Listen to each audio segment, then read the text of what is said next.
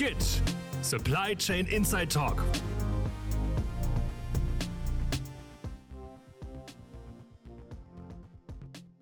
Meine Damen und Herren, Sie erinnern sich, dass wir relativ intensiv über das Für und Wider eines Control Towers und seine Ausformungen gesprochen haben. Das gleiche Team mit Konstantin Lutz, Matthias Braun und Stefan Tömmes und meiner Wenigkeit steht bereit, um die Fortsetzung zu führen. Der können Sie jetzt lauschen. Ich wünsche Ihnen genauso viel Spaß, wie Sie hoffentlich bei der ersten hatten. Also los. Ja, Markus, danke für die kurze, prägnante Einleitung. Wir schließen heute da an, wo wir beim letzten Podcast aufgehört haben. Wenn man euch zwei zuhört, ist es schon, dass beide sich an sich wünschen, dass Daten in beide Richtungen gehen, aber eben in der richtigen Qualität und zum richtigen Zeitpunkt. Und das ist ja schon das, was dann so ein Control Tower in der Übersicht ja machen müsste, weil erst dann daraus Mehrwerte ableitbar sind. Und das, was du gesagt hast, Matthias, und jetzt losgelöst vom Netzwerk, ist ja schon auch die Flexibilität an den Transportdienstleister zurückzugeben, indem man selber sagt, ich habe doch bei mir auch eine gewisse Flexibilität und ich muss nicht immer an, an den Grenzwert hin und unbedingt da jedes Prozentpünktchen rausquetschen. Das ist ja schon auch, sag mal, was du einleitend vielleicht mit dem Wort organisatorisch gemeint hast, das gegenseitige Verständnis zu haben. In der Logistik haben wir uns ja gerne immer mit Bonus-Malus um um die Ohren, egal für was. Aber dass man da vielleicht mal ein gemeinsames Verständnis entwickelt, davon ein bisschen Abstand zu nehmen. Aber wenn wir es jetzt mal trotzdem eine abstrakte Stufe höher ziehen, ist das schon, denke ich, ein Mehrwert, den man aus solchen Systemen dann ziehen muss und nicht, so wie der Matthias am Anfang sagte, nicht rein technologisch, sondern im Gesamtverständnis füreinander. Und daraus dann Effizienzgewinne und Vorteile für beide Seiten abzuleiten, das ist ja eigentlich die Kunst. Und das geht dann von, sagen wir mal, Transportdienstleistern, die für Verlader wie Volkswagen zuständig sind, aber auch im Netzwerk, wie es der Stefan beschrieben hat. Stefan, korrigier mich, aber auch da kann man daraus Vorteile dann generieren. Zumindest wenn man es jetzt mal auf eine abstrakte Ebene hebt. Die Frage ist, wie bringt man das in die Realität? Aber es zeigt sich ja nicht umsonst in der Realität bisher, dass man es im Moment auf sehr, sehr klassischem Wege versucht. Ja, und der Stefan hat es vorher schön beschrieben, was es heute alles gibt, ist eigentlich nichts anderes als eine Ableitung dessen, was wir schon seit Ewigkeiten an sich alle kennen. Und dem eigentlichen Thema ist bisher noch nie einer so richtig äh, wirklich nachgegangen mit aller Konsequenz. An der Stelle drum wurde mich dann auch, weil Matthias, du hast es einleitend gesagt, ihr bei VW überlegt euch ein Stufenmodell. Ja, was sind denn dann Stufen, die am Schluss zu so einer Lösung kommen können? Ich würde einen Satz noch äh, zu dem, was du gerade gesagt hast.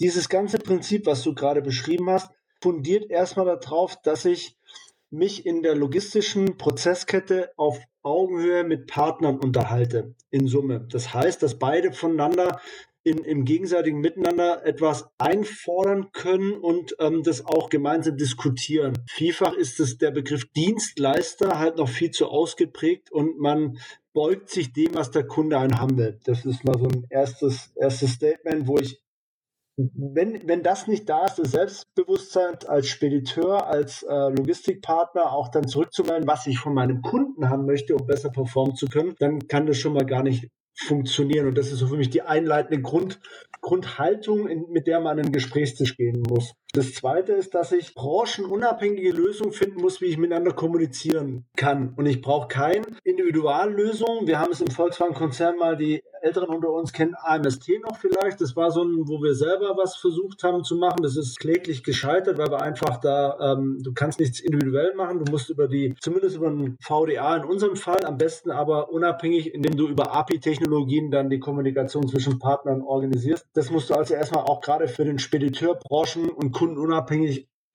schaffen, dass die Technologie für den Datentransfer überhaupt da ist. Das ist so das zweite, die zweite grundlegende Geschichte. Und auf die Frage, welche, welche Stufen wir für uns da zehn übermachen. Ja, als allererstes, wir haben, wir haben äh, zumindest über den VDA mal eine Datenkommunikationsgrundlage geschaffen, über eine EDI-Nachricht, der uns im, im, äh, im Automotive-Umfeld ähm, schafft, so eine Fahrerkommunikation zu schaffen und damit wir überhaupt auch DSGVO-konform die Speditionsdaten von den LKWs unserer Ware kriegen. Und dann haben wir mal einen, äh, einen nicht trivialen Matching-Prozess gemacht, um von LKW dann auch auf eine Teilenummer zu kommen, weil das auch, das sind unterschiedliche Sprachen, die man in den letzten Jahren überhaupt erstmal entwickeln musste, dass ein Spediteur mal eine Teilenummer kennt und ein Disponent bei uns im Werk auch mal ein LKW als Bezeichnung äh, verstanden hat. Das sind so die, die ersten Dinge, die man als Basics irgendwie hinkriegen muss. Ich habe bei mir ein eigenes Team auch aufgebaut in den letzten zwölf Monaten, was sich um die Datenkommunikation kümmert, damit man überhaupt auf einem,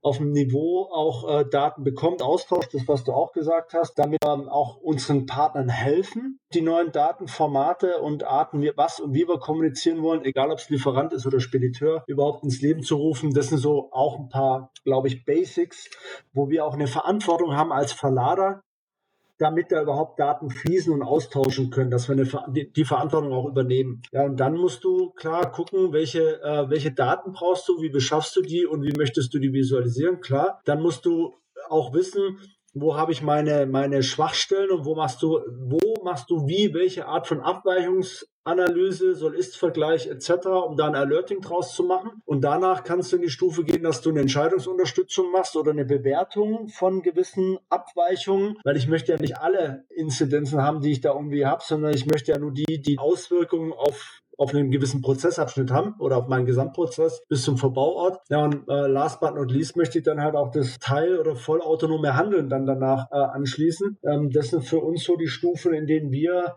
das Thema dann auch Control Tower bei uns jetzt in Stufen geschnitten haben, rein von der von der horizontalen und von der Breite. Wir fangen jetzt mal mit dem Transportprozess an, äh, sind aber schon dabei, auch die ganzen Fertigungsinformationen mit zu integrieren, werden immer mehr Datentöpfe und damit wir in der Breite mehr Informationen haben, damit wir halt auch in der Breite wachsen können und dann den Anspruch, den ich vorher formuliert habe, auch irgendwann mal ja, umsetzen zu können oder realisieren zu können. Das heißt, wir machen da wir, wir gehen von den Levels, die wir da, die ich gerade beschrieben habe, dann ähm, wollen wir hochgehen und erweitern auch unsere Breite von unseren Dateninformationen, äh, die wir haben, dann auch sukzessive. Was ist der zeitliche Horizont dafür?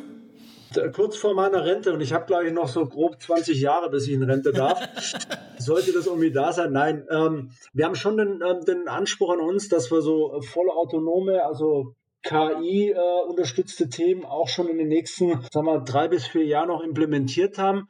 Äh, in der Datenbeschaffung sind wir, glaube ich, schon relativ weit. Wir haben da in den letzten zwei, drei Jahren viele, ähm, glaube ich, sinnvolle Schritte in die Richtung gemacht, um mehr Transparenz in den gesamten Prozess zu bekommen. Wir haben Datenarchitekturen verändert, äh, nicht mehr ähm, irgendwelche zapfen nicht mehr die Quellsysteme 80 Mal an, um da irgendwelche nachgeladenen Informationen dann zu befriedigen, sondern wir haben Microservices implementiert, die dann eigentlich auf Applikationen dann wirken, sodass wir dort auch die Datenkommunikation und Austausch deutlich simplifiziert haben, weil Schnittstellen basteln kostet immens Zeit und Geld, sodass wir da viel schneller sind. Also wir sind da schon so drauf, dass wir jetzt äh, bis Ende des Jahres den ersten Control Tower live haben. Ähm, wir haben schon gute Vorarbeit von den SEAT-Kollegen, was die Datenvisualisierung angeht, war ja auch in der Fachpresse zu lesen. Den, den nutzen wir. Wir nehmen Erkenntnisse aus, aus Mexiko, aus dem Audi-Werk San Jose Chapa, die da organisatorisch sehr viel schon äh, geändert haben, um diesen Zweck, nämlich das Bauteil zur richtigen Zeit am Verbauort zu haben oder einzugreifen in den Fabrikplanungsprozess oder auch in den Versorgungsprozess. Da haben wir sehr viele Inputs gezogen daraus. Also wir, wir nutzen gerade viele Teilaspekte in der Vorarbeit bei uns im, in den Werken und Marken und wollen da auch äh, bis Ende des Jahres dann etwas für alle Werke, an denen, wo wir an die Quelldaten rankommen, auch was zur Verfügung stellen. Und dann, wie gesagt, teilautonom KI unterstützt etc haben wir einen Horizont von den nächsten zwei, drei Jahren, wo wir da auch wirklich nicht nur Leuchttürme haben, weil ich glaube, da, da hätten wir auch 20 Stück, äh, die wir für irgendwelche Preisnominierungen öffentlichkeitswirksam darstellen könnten, aber ich rede lieber gerne, wenn ich es im Serienprozess umsetzbar habe, für alle Werke im Konzern. Da ist eher der Antrieb für uns, als dass wir das in einer Pressemitteilung sagen, wir haben da einmal was gekonnt. Wie weit habt ihr denn so Konzepte mit, Lieferant, mit euren Lieferanten und Dienstler, Entschuldigung, Transportpartnern abgesprochen? Wie weit sind die denn da einbezogen? Ähm, sehr, weil die sind ja wichtige, eine wichtige Quelle ähm, in dem Datenaustausch und aktuell ja ähm, arbeiten wir sehr intensiv mit denen dran, äh, mit, sowohl mit den Spediteuren als auch mit den Lieferanten, dass wir das Thema der, der Lieferavisierung wo der Lieferant ja den Spediteur äh, avisieren muss, welche Menge an welchem Tag er um wie viel Uhr abholen kann, dass wir da die Nutzerlücke schließen. Wir sind da schon extrem weit in unserem Gebietsspeditionsnetzwerk, also im Teilladungsnetzwerk, dass wir da schon bei über 80 Prozent ähm, Abdeckung sind. Ähm, der Rest kommt jetzt sukzessive kam durch Dienstleisterwechsel etc. Wir sind jetzt dabei, unsere Full-Truckload-Spediteure ähm, anzubinden. Da haben wir ein Tool mit ähm, unserer Schwesterfirma Rio zusammengebaut, äh, was wir jetzt im Sommer dann auch in den Rollout bringen, sodass wir da auch deutlich, deutlich schneller nach vorne kommen, sodass wir die, die Nutzerlücke schließen. Das ist so die Ecke Lieferant-Spediteur. Wir haben mit einigen unseren Spediteuren jetzt auch das ganze Thema Track and Trace, ähm, wo wir ähm, nicht nur wissen, wo der LKW ist, sondern auch eine äh, prädiktive ETA-Berechnung dann hinterlegen, was wir dann für uns schon mal nutzbar machen. Da sind wir in, äh, ja, in der Endphase der Tests, so dass wir dann das als nächste Rollout-Stufe machen. Haben uns da auch mit TMS-Anbietern ähm, sehr eng abgestimmt, weil die ja dann im Prinzip das Stück Software bei dem Spediteur liefern, um die Datenkommunikation zu ermöglichen, so dass wir da auch ähm, in Richtung Mitte des Jahres deutlich intensiver in den Rollout gehen. Und die Daten nutzen wir dann ähm, für unsere ganzen Critical Parts List, wie es bei uns heißt, also da, wo ich Reichweitenprobleme sehe aufgrund von den Fahrweisen der Werke und, und Lagerbeständen, die ich habe, nutzen das auch für andere, andere Umfänge und ähm, so binden wir sukzessive unsere Partner mit ein und ähm, wollen das ganze Thema breiter und transparenter machen. Also wir sind da sehr massiv unterwegs und ich glaube auch sehr, sehr sichtbar und nicht nur auf der Konzeptebene. Stefan, nehmt ihr Kunden auch nur exemplarisch auch in solche Überlegungen auf? Arbeitet ihr auch teilweise zusammen mit Kunden, um festzustellen, wo die gerne hinwollen? Ja, klar. Also das wäre ja auch völlig töricht, wenn wir jetzt irgendwas entwickeln würden, was an den Bedürfnissen des Marktes oder der Kunden vorbeigeht. Alles das, ich hatte vorhin die Unterscheidung gemacht, das Ding wirkt nach innen und es wirkt nach außen. Ja, das, das IT-System oder den, das Kuchenstück, das man heute vielleicht als Control Tower bezeichnet. Das, was wir nach innen hin brauchen, das können wir für uns selbst festlegen und, und können wir für uns selbst definieren. Das, was nach außen wirkt, wird, ich möchte fast sagen, ausschließlich vom Kunden bestimmt. Und ich hatte während des Gesprächs, also wir haben gesagt, hier proaktive Information beispielsweise ist ein großes Thema, mit dem wir konfrontiert werden. Unsere äh, Vertriebskollegen kriegen das vom Kunden mit ins Buch geschrieben. Also wir, wir haben da sehr wohl einen Austausch und natürlich sind wir auf dieser, auf diesem, auf diesem Weg der Bedürfnisbefriedigung beim Kunden. Informationslogistik wird in diesem Netzwerkbereich und in diesem Kurier-Express-Paketbereich, in dem wir uns bewegen, Informationslogistik wird wichtiger und wird in den Vordergrund treten. Der reine Transport von A nach B wird immer unwichtiger. Das kann jeder, möchte ich fast sagen. Also das heißt, demnächst schickt ihr Informationsschreiben, aber ihr transportiert das Zeug nicht mehr. Ja, wir könnten den Transport outsourcen. Nee, können wir natürlich nicht. Das ist ja unsere, man, man sourced ja nicht die Kernkompetenz aus. Ne? Das, das, das geht natürlich nicht. Aber, aber die, die Informationslogistik ist doch, äh, wenn, wenn du dich zurückerinnerst an, an Projekte, die wir gemeinsam sogar vor 10 oder 15 Jahren gemacht haben, äh, da war doch dieser dieser informationslogistische Aspekt, der war doch weitaus kleiner, als er heute ist. Ja. Ja, das stimmt. Und ja, Dat Daten haben einen Wert. Punkt. Ja. Dann habe ich aber mal eine Frage und jetzt kommt wirklich mal ein klein bisschen das Rechtliche rein. Das hat aber auch den Hintergrund, dass ich mit der Frage allen Ernstes schon konfrontiert wurde. Ihr habt nämlich jetzt beide gesagt, dass man ja doch relativ viele Daten sammeln will. Matthias, du hast das Wort Datensilo genutzt, ähm, um daraus dann die entsprechenden Schlüsse zu ziehen. Und letztlich ziehen wir ja, also jetzt mal aus Sicht einer VW, äh, eines VW-Konzerns betrachtet, Daten zum Beispiel von Transportdienstleistern ab. Wir beobachten, wie die das arbeiten.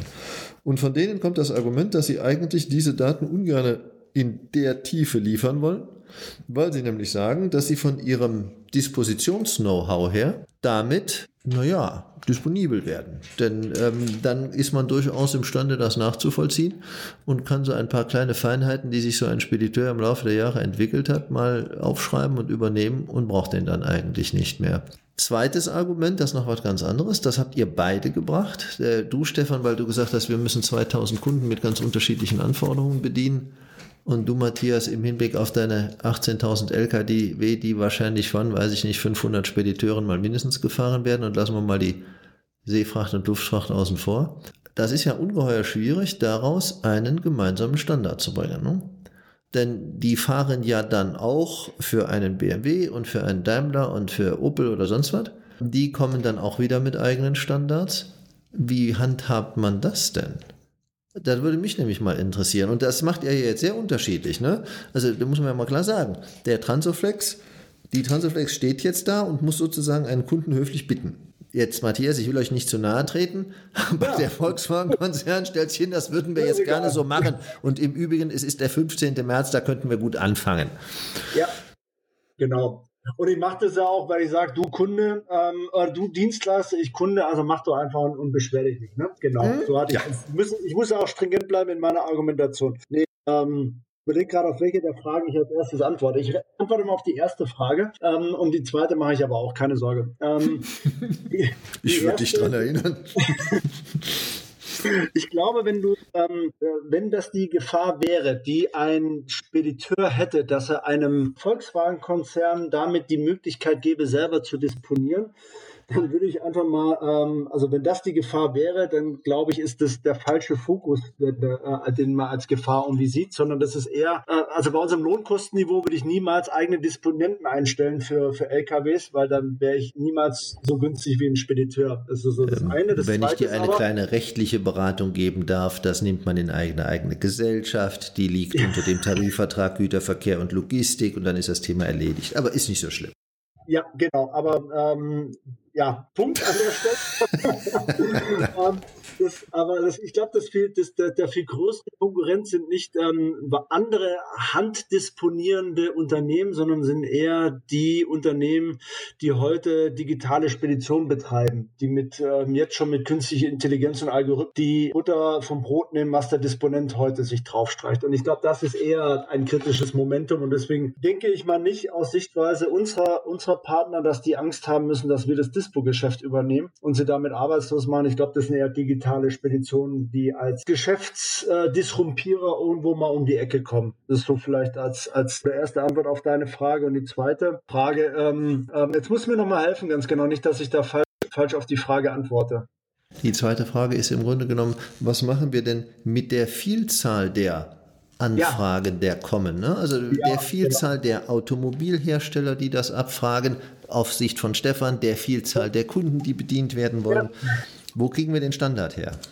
Ja, ähm, ich glaube, ähm, auch da glaube ich, können wir eher von den von den von den E-Commerce-Kollegen lernen, weil ich glaube, die setzen irgendwie nicht zwingend auf auf Standard-EDI-Kommunikation und damit auf branchenindividuelle Lösungen oder sogar firmenindividuelle Lösungen, sondern die machen auch das, die machen das mit klassischer API-Kommunikation. Und da definiere ich ja, welche Informationen ich brauche. Und natürlich kann ich dann solche solche Schnittstellen auch mit TMS-Herstellern dann ähm, dann diskutieren, wie die dann bereitgestellt werden. Aber ich rede dann nicht mehr über einen mega Aufwand, dass ich EDI-Tools überall implementieren muss, denn, die dann die Datenkommunikation im Push äh, ermöglichen, sondern ich mache das über relativ simple Methodiken, ähm, wie ich den Datenaustausch zwischen Partnern einfach dann auch, auch regeln kann. Und das ist dann, sind branchenunabhängige Lösungen. Und wenn es das nicht gibt, glaube ich, gibt es auch hervorragende äh, Integratoren, Datenintegratoren, die diese Aufgabe auch heute schon wahrnehmen ähm, und die die äh, Kommunikation zwischen unterschiedlichen Partnern machen. Ähm, auch da haben wir mit unserer äh, Tochter Rio ganz große, äh, gute Erfahrungen gemacht, die genau solche Plattformen dann anbietet ähm, und die man sich dann, der man sich dann bedienen kann. Also da, da mache ich mir für die Zukunft relativ wenig Sorge, sofern alle in dem Prozess offen sind und sagen, jawohl, ich möchte möglichst offen kommunizieren und nicht mit Branchen, individuellen oder äh, äh firmenindividuellen Lösungen. Aber ich glaube, von dem Denken sind wir schon ein paar Jahrzehnte hoffentlich entfernt, zumindest bei uns im Haus, immer offene äh, Lösungen, die dem Logistikmarkt dienen und nicht die einem äh, Individualisten dann dienen. Stefan, wie siehst du das gegenüber 2000 Kunden? Also die, die erste Frage, die du gestellt hast, war ja, äh, wird Spediteur irgendwie austauschbar, wenn er, wenn er Dinge von sich preisgibt? Also ganz ehrlich, das habe ich jetzt in, also bei uns im Haus ist diese Angst nicht vorhanden, sicher nicht. Äh, ganz im Gegenteil. Ich bin mir auch nicht sicher, ob das bei den, bei unseren Mitbewerbern, die, die am Markt hier als Netzwerk agieren, ob das da äh, so empfunden wird. Also das glaube ich fast nicht. Die Kunden, mit denen wir zu tun haben, haben sich aktiv und intellektuell durchdacht dafür entschieden, den Transport outzusourcen und in unserem Fall uns in den Schoß zu legen. Ähm, die haben sich mittlerweile von dieser Kernkompetenz Transport ganz weit entfernt und konzentrieren sich auf das, was sie gut können, ob das jetzt die Herstellung von Arzneimitteln oder Spielkonsolen oder, oder was auch immer ist oder Fernsehern, äh, völlig egal. Die, die sourcen diesen Transport bewusst aus. Und ich, ich unterbreche. Ich rede von der ja. anderen Ebene. Ich rede von den Spediteuren, die ihr beauftragt. Dass der Kunde daran ja. nicht interessiert ist, da stimme ich dem Matthias zu. Der Kunde ist nicht derjenige, der hingehen will und diese Disposition übernimmt. Aber die virtuelle Spedition ist es und ihr seid durchaus ein solcher Spieler, der sich überlegen könnte, andere billige Fahrzeuge einzuschalten und die Disposition selbst zu übernehmen. Ist ja nicht so, dass ihr das nicht könntet. Ja, du, Markus, das macht, das macht, äh, das, das kommt immer ein wenig drauf an. Und wenn man jetzt äh, in Richtung in Richtung Matthias das adressiert, der der 50 Prozent Full-Truck-Loads hat, dann ist das wieder was anderes, als wenn du wenn du bei mir und mit der Kundenklientel, die die wir jetzt in der Transoflex betreiben, äh, haben, das da, da sehe ich dieses Problem nicht. Im Gegenteil, ich würde sogar sagen, wenn du heute dich als Dienstleister mit einem, mit einem Kunden, mit einem Auftraggeber äh, gut vernetzt, dann ist das, glaube ich, von Vorteil. Das ist vorteilhaft, weil du auch ein bisschen weniger austauschbar wirst, wenn du alles das machst und das kannst, was der Kunde verlangt. Und wenn du mit einer vernünftigen Qualität arbeitest und noch mit einem vernünftigen Preis, ich glaube, dann, dann bist du ein guter Dienstleister für diesen Kunden. Und ich würde eher sagen, dass die Austauschbarkeit, dass die Austauschbarkeit da zurückgeht. Ähm, bitte, ich will noch ein, ein immaterielles Argument irgendwie auch nennen. Wir hatten, wir hatten uns im Vorfeld ja auch mal unterhalten, gibt es einen Return on Investment oder ähnliche Dinge, wenn man, wenn man solche Sachen wie den Control Tower macht. Ähm, ich glaube, und, und dazu würde mich Matthias Meinung auch mal interessieren, ich meine, bei unseren Kunden, bei den großen Kunden festgestellt zu haben, dass es für die auch ganz, ganz wichtig ist, äh, sich sicher sein zu können, dass ihr Dienstleister Transoflex in dem Fall innovativ ist, an, an innovativen Dingen arbeitet, eine State-of-the-Art IT hat und die möchten sich sicher sein, dass die, dass die Transoflex auch noch in fünf Jahren ein guter Dienstleister für sie ist, ähm, der in der Lage ist, auch noch die Bedürfnisse, die im Jahr 2026 äh, an, an Verlader und an, an Endkunden, an Empfänger adressiert werden, dass die Transoflex auch in fünf Jahren noch in der Lage ist, diese Dinge zu leisten. Also gerade die Beschäftigung mit diesen innovativen Sachen und mit, mit, mit IT-Innovationen und Prozessinnovationen, das wird vom Kunden, glaube ich, gutiert. Sage mal, jetzt interessiert mich was anderes. Würdest du denn dann sagen, dass die auch langfristige Kundenbindung oder von mir aus mittelfristige Kundenbindung eine Art Return on Investment in eurer internen Planung ist? Ja, also das würde ich sagen. Wir hatten, wir hatten uns ja, wir hatten uns ja schon mal über das Thema unterhalten, zahlt der Kunde jetzt solche Innovationen? Zahlt der, wenn die Transoflex in bestimmte Dinge investiert. Und ähm, also natürlich ist das so, dass dass so IT-Kosten, die, die fürs gesamte Netzwerk anfallen, die jetzt nicht für spez bestimmte Kunden oder für spezielle Sendungen gemacht werden, sondern die so fürs Gesamtnetzwerk gemacht werden, das sind ja, das sind ja Gemeinkosten. Und natürlich schreiben wir dem Kunden nicht auf die Rechnung, du musst jetzt zwei Cent mehr bezahlen, weil, weil die Transoflex jetzt irgendwie Telematikeinheiten gekauft hat oder sowas. Das, das passiert natürlich nicht. Ich glaube aber, dass gerade dieser Aspekt, ah, die sind innovativ, die wissen, was am Markt technologisch los ist. Die äh, beschäftigen sich mit Fragestellungen der proaktiven Informationen, die monitoren ihre Operations, die haben Informationen über Effizienz, auch über Disruptionen, über Dinge, die vorfallen und so weiter. Ich glaube schon, dass das den Kunden beruhigt und dass er weiß, Mensch, wenn wenn meine eigenen Kunden an mich adressieren, bitte versorgt mich mit diesen oder jenen Informationen, dann habe ich einen Dienstleister an der Hand, der das kann. Halte das für wichtig. Also äh, gerade diese, ne, das, das führt zu einer gewissen Persistenz. Das führt dazu, kann, dass Kunden kann, unsere kann Kunden bleiben. Also kann, kann ich auch nur bestätigen, ähm, weil wir müssen schon auch gucken, ist der, äh, wie innovativ und zukunftsorientiert ist ein Dienstleister, dass er auch sich mit sich selber beschäftigt, um zukünftig nicht irgendwann mal in die Gefahr zu kommen, dass er dann wegen fehlender Technologiesprung oder was auch immer einfach auch seine Leistung nicht mehr erbringen kann. Ähm, und ich habe es ja vorher schon immer gesagt, ich möchte gerne mit, mit, mit meinen Partnern zusammen Dinge auch entwickeln. Und es geht nur, wenn ich jemand habe, der mit der auch die Dinge selber für sich als Selbstverständnis drin hat, dass er die Prozesse weiterentwickeln will, die IT-Landschaft weiterentwickeln. Das, das, und ja. das ist absolut ein, ein, ein wichtiges Kriterium in der Zusammenarbeit mit unseren Partnern. Definitiv. Also ich bin froh, dass du das sagst. Ja, aber alles andere macht ja genau, alles andere macht keinen Sinn, weil sonst bist du tatsächlich irgendwann mal weg. Hast dann bist du nur noch der Asset-Besitzer, der dann irgendwelche LKWs und Fahrer hat, aber die, die, die, die geistige Leistung und das wirkliche ähm, Added Value oder USP oder welches Wort man auch immer dafür verwenden möchte, das hat dann jemand anders, nämlich ein digitaler Spediteur, der dir dann nur noch sagt, du musst von A nach B fahren. Und das, glaube ich, ist nicht in eurem Sinne. Und das ist auch, glaube ich, aktuell zumindest nicht ein Geschäftsmodell, auf das wir irgendwie 100 Prozent ein, einzahlen könnten. Ähm, und deswegen brauchen wir solche Partner, mit denen wir die Zukunft halt weiterentwickeln können und effizient weiterentwickeln können und, und gucken, dass wir da immer auf Ballhöhe bleiben und uns auch immer wieder gegenseitig einfach auch herausfordern ähm, damit wir irgendwie besser werden. Sag mal, Matthias, wenn ihr jetzt so ganz bestimmte Projekte habt, die ihr implementieren wollt, die auf der anderen Seite Investitionen voraussetzen, wäret ihr denn bereit, sowas durch die Vergütungssysteme zu bezahlen, mit zu bezahlen? Ist das bei euch eine Überlegung? Also wir, wir, es gibt da verschiedene Wege. Also jetzt mache ich das Beispiel nochmal mit der, mit der Avisierungsplattform, ne? wo wir einfach sagen, pass auf, äh, die Lieferanten müssen ähm, avisieren und wir wollen dann auch von unseren Spediteuren einen Transportauftrag dann zurückgemeldet bekommen. Jetzt haben wir äh, Foodtruck Cloud Spediteure, die, ähm, die dediziert ein oder zwei Jahre eine gewisse Route dann fahren sollen.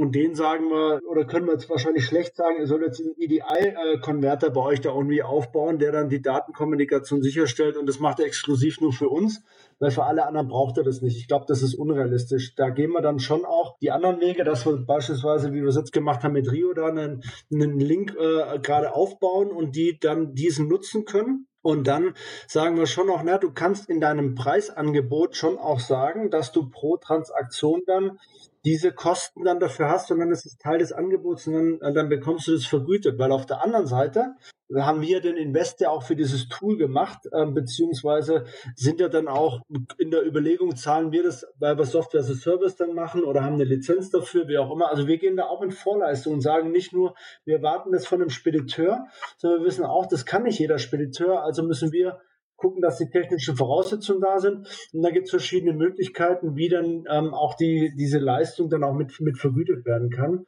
Und es gibt noch andere Beispiele, da sind wir aber weg von der Software hin bei der Hardware. Wenn es dann um E-LKWs geht oder sonst irgendwas, wo wir auch dann drüber äh, dann uns unterhalten, na, wie lange muss denn eine Vertragslaufzeit einfach sein, damit wir eine gewisse Planungssicherheit haben für, für Spediteure und für uns, um dann neues Equipment ranzubringen. Und in diesem offenen Dialog, was geht, was geht nicht, was ist, ähm, wie, wie, wie kriegen wir das gemeinsam gewuppt, befinden wir uns mit jeder unserer Lösungen, die wir mit den, mit den Partnern dann auch ausrollen müssen, weil ich kriege nichts gegen den Willen der Partner äh, irgendwie ausgerollt oder nur mit einem immensen Zusatzaufwand, den ich aber auch nicht leisten möchte. Ich möchte, dass das, wenn wir es haben, auch zügig dann umgesetzt werden kann. Ich denke, das, ist, das, das, das war eigentlich ein gutes Schlusswort, äh, was der Matthias da eingeleitet hat. Ich denke, was wir doch jetzt gelernt haben aus der Diskussion ist, es geht nur miteinander und nicht gegeneinander. Wir, sind, wir haben angefangen in der Diskussion von der reinen Lehre, was könnte man denn verstehen unter einem Control Tower? Da gab es zunächst mal unterschiedliche Sichtweisen sind jetzt im Laufe der Diskussion aber darauf gekommen, dass es eben doch Sinn macht, in einen wie auch immer gearteten oder wie auch immer genannten Control Tower zu investieren, der beiden Seiten die Möglichkeit gibt, neben der Transparenz eben vor allen Dingen dann auch äh, die wirkliche Entscheidungsunterstützung, proaktiven Informationsfluss und am Ende der Tage den, die automatisierte Entscheidung ermöglicht, aber immer geben und nehmend und immer auf der Suche nach einem gemeinsamen Geschäftsmodell, das wir Stand heute so aber nicht haben, aber dennoch auf beiden Seiten brauchen wir die Investitionsbereitschaft in diese Zukunftsthemen. Die gibt's auch, wie wir das verstehen. Aber es braucht auch die gegenseitige Unterstützung. Und insbesondere, wenn man wirklich das Gesamtbild aufmacht, hat der Verlader sicherlich dort eine sehr, sehr große Verantwortung für das Gesamtbild, was er abbilden müsste. Äh, und auch wenn man jetzt das Beispiel von VW nimmt, wie man hört, ja auch Macht. Und zu guter Letzt, aber eben auch nicht als eierlegende Wollmilchsau, sondern irgendwo in einem Stufenmodell, wenn nur so kommt man Schritt für Schritt ans Ziel. Ich denke mal, von unserer Seite, Markus, bleibt uns jetzt noch den zwei Gästen wirklich herzlich zu danken für die sehr belebende Diskussion. Wir haben das sehr genossen. Wir wünschen unseren Zuhörern viel Spaß beim Hören des Podcasts und freuen uns dann auch, äh, wenn Sie uns weiterhin die Treue halten und auch äh, für die nächsten Podcasts fleißig einschalten. Nochmal vielen Dank an alle und eine gute Zeit. Bis dahin. Schließe mich an. Danke. Danke auch. Wiederhören.